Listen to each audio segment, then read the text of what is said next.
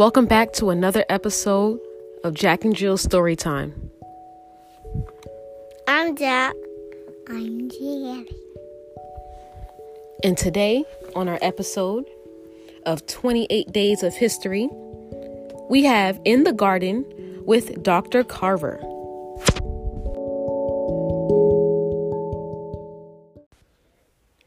I'll never forget the Sunday that we stepped out of church and we saw an old mule waiting beside a funny looking wagon.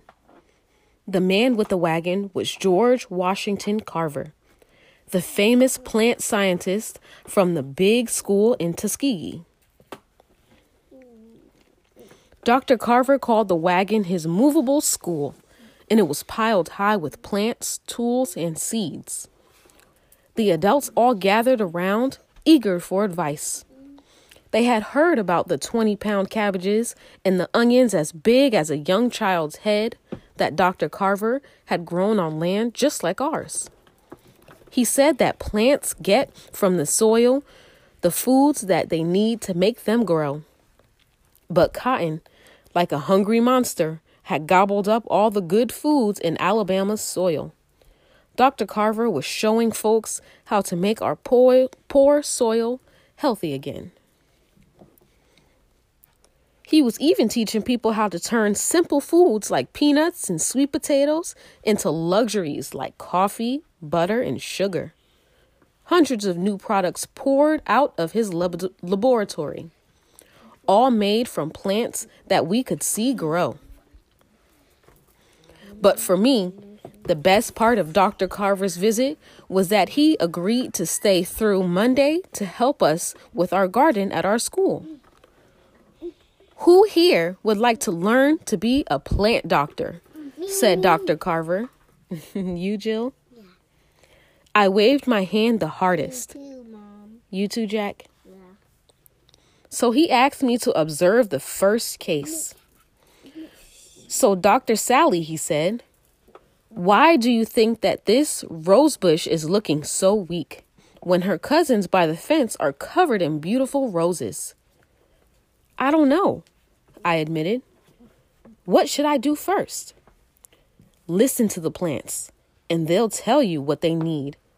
Go on. I thought about what Dr. Carver meant. Maybe it was like listening to the wind and watching the sky to tell the weather. I looked over at the healthy roses, basking in the bright sunshine. Then I examined my patient. Just one single rose grew on her entire bush as she sat all alone in the shade beside the shed. I've got it, I cried out. My patient needs to be moved to where she can get more sunlight. That is an excellent job of observation, Dr. Sally, Dr. Carver said. Now let us begin the operation. Dr. Carver showed us to how to transplant the rosebush very carefully without damaging her roots or letting her scratch us. When I was a boy, said Dr. Carver, drawing plants were my two passions.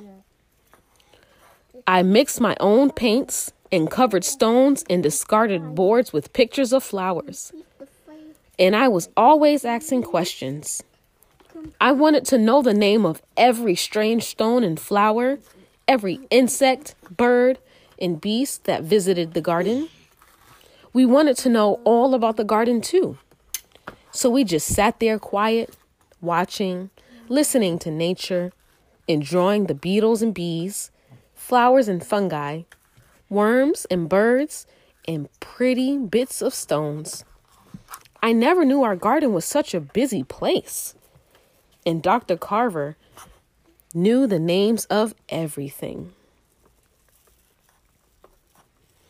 My brother Ben found a big web stretched out like a fishing net spun on the finest lace. On it waited a huge, hungry spider. Ben raised the stick ready to kill it. Buy some toys, Mom. Did you buy some toys? I did not buy any toys. We're trying to read the story, though. Ready to kill it, when Dr. Carver stopped him. That spider is helping our garden, explained Dr. Carver. by eating up the creatures that want to eat your plants? Before you change or destroy something, you need to understand why it exists and its relationship with the rest of nature. The plants, the soil, and the animals that visit are all connected, just like a web. In every single flower bed, dandelions held up their sunny yellow heads. Who planted all of these? Lucy asked. That would be Old Man Wind, chuckled Dr. Carver. He showed us how the fluff of Dandelion's puffball was really a family of hundreds of seeds carried by the wind. They could travel miles before landing and beginning to grow. A plant is a weed if it's growing uninvited, we learned. Those greedy dandelions were taking food, light, and water from the flowers that our teacher, Miss Simpson, had planted. Dr. Carver showed us how to remove the dandelions, pulling them up by their long and hungry roots. We saved their youngest leaves for our lunchtime salad. Dr. Carver said that we should eat all of the fruits and vegetables that we could. By then, we were as hungry as a pack of wild dandelions. Miss Simpson and the other students had cooked delicious special picnic food. Using recipes from Dr. Carver, after every bit was gobbled up, they told us that we'd eaten sweet potato flour bread, chicken made from peanuts, and a salad of strange wild weeds. And for dessert, peanut ice cream and cake. After our feast, Dr. Carver said that it was time to plant our own kitchen garden. We followed him to the lot behind our school. This is this spot is no good, Emmett said. It's sunny, but the soil's rock hard. See? It won't budge. He's right, I said.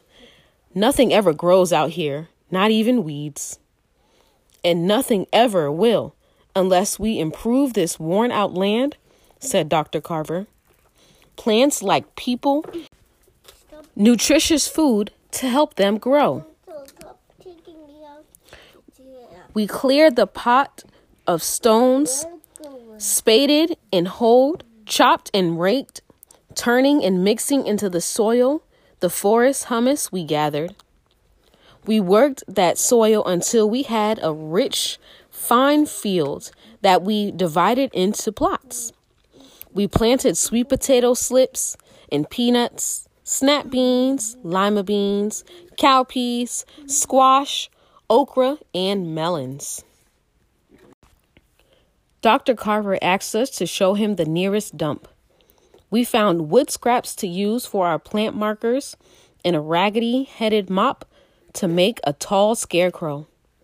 When Clarence grumbled about picking through the dump, Dr. Carver told us how he'd made test tubes, lamps, and all sorts of tools for his laboratory from the reused treasures of just such a dump. The world treasure set Clarence's eyes on fire. And he kept picking until he found a fine costume for our shaggy headed scarecrow. Back at school, we used milk paint to label our garden signs so that we remember what we planted and where. We were all sad to see Dr. Carver leave, but he made Miss Simpson promise to take us outdoors every day for nature study and gardening lessons. And he gave her papers he'd written to use as our school guidelines.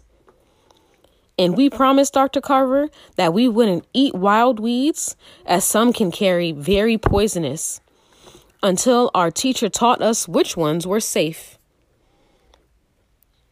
Some people come in and out of our life as quick as a hummingbird darting at a trumpet vine. And then some of them, when gone, leave something behind that sticks in your heart or mind. It sticks to you like a little burr on the back of your sock. It wraps around you like the tendrils of a vine. Since that day that we spent in the garden with Dr. Carver, whenever I step among flowers, trees, or vegetables, I remember his words Listen to the plants, and they'll tell you what they need. And they do.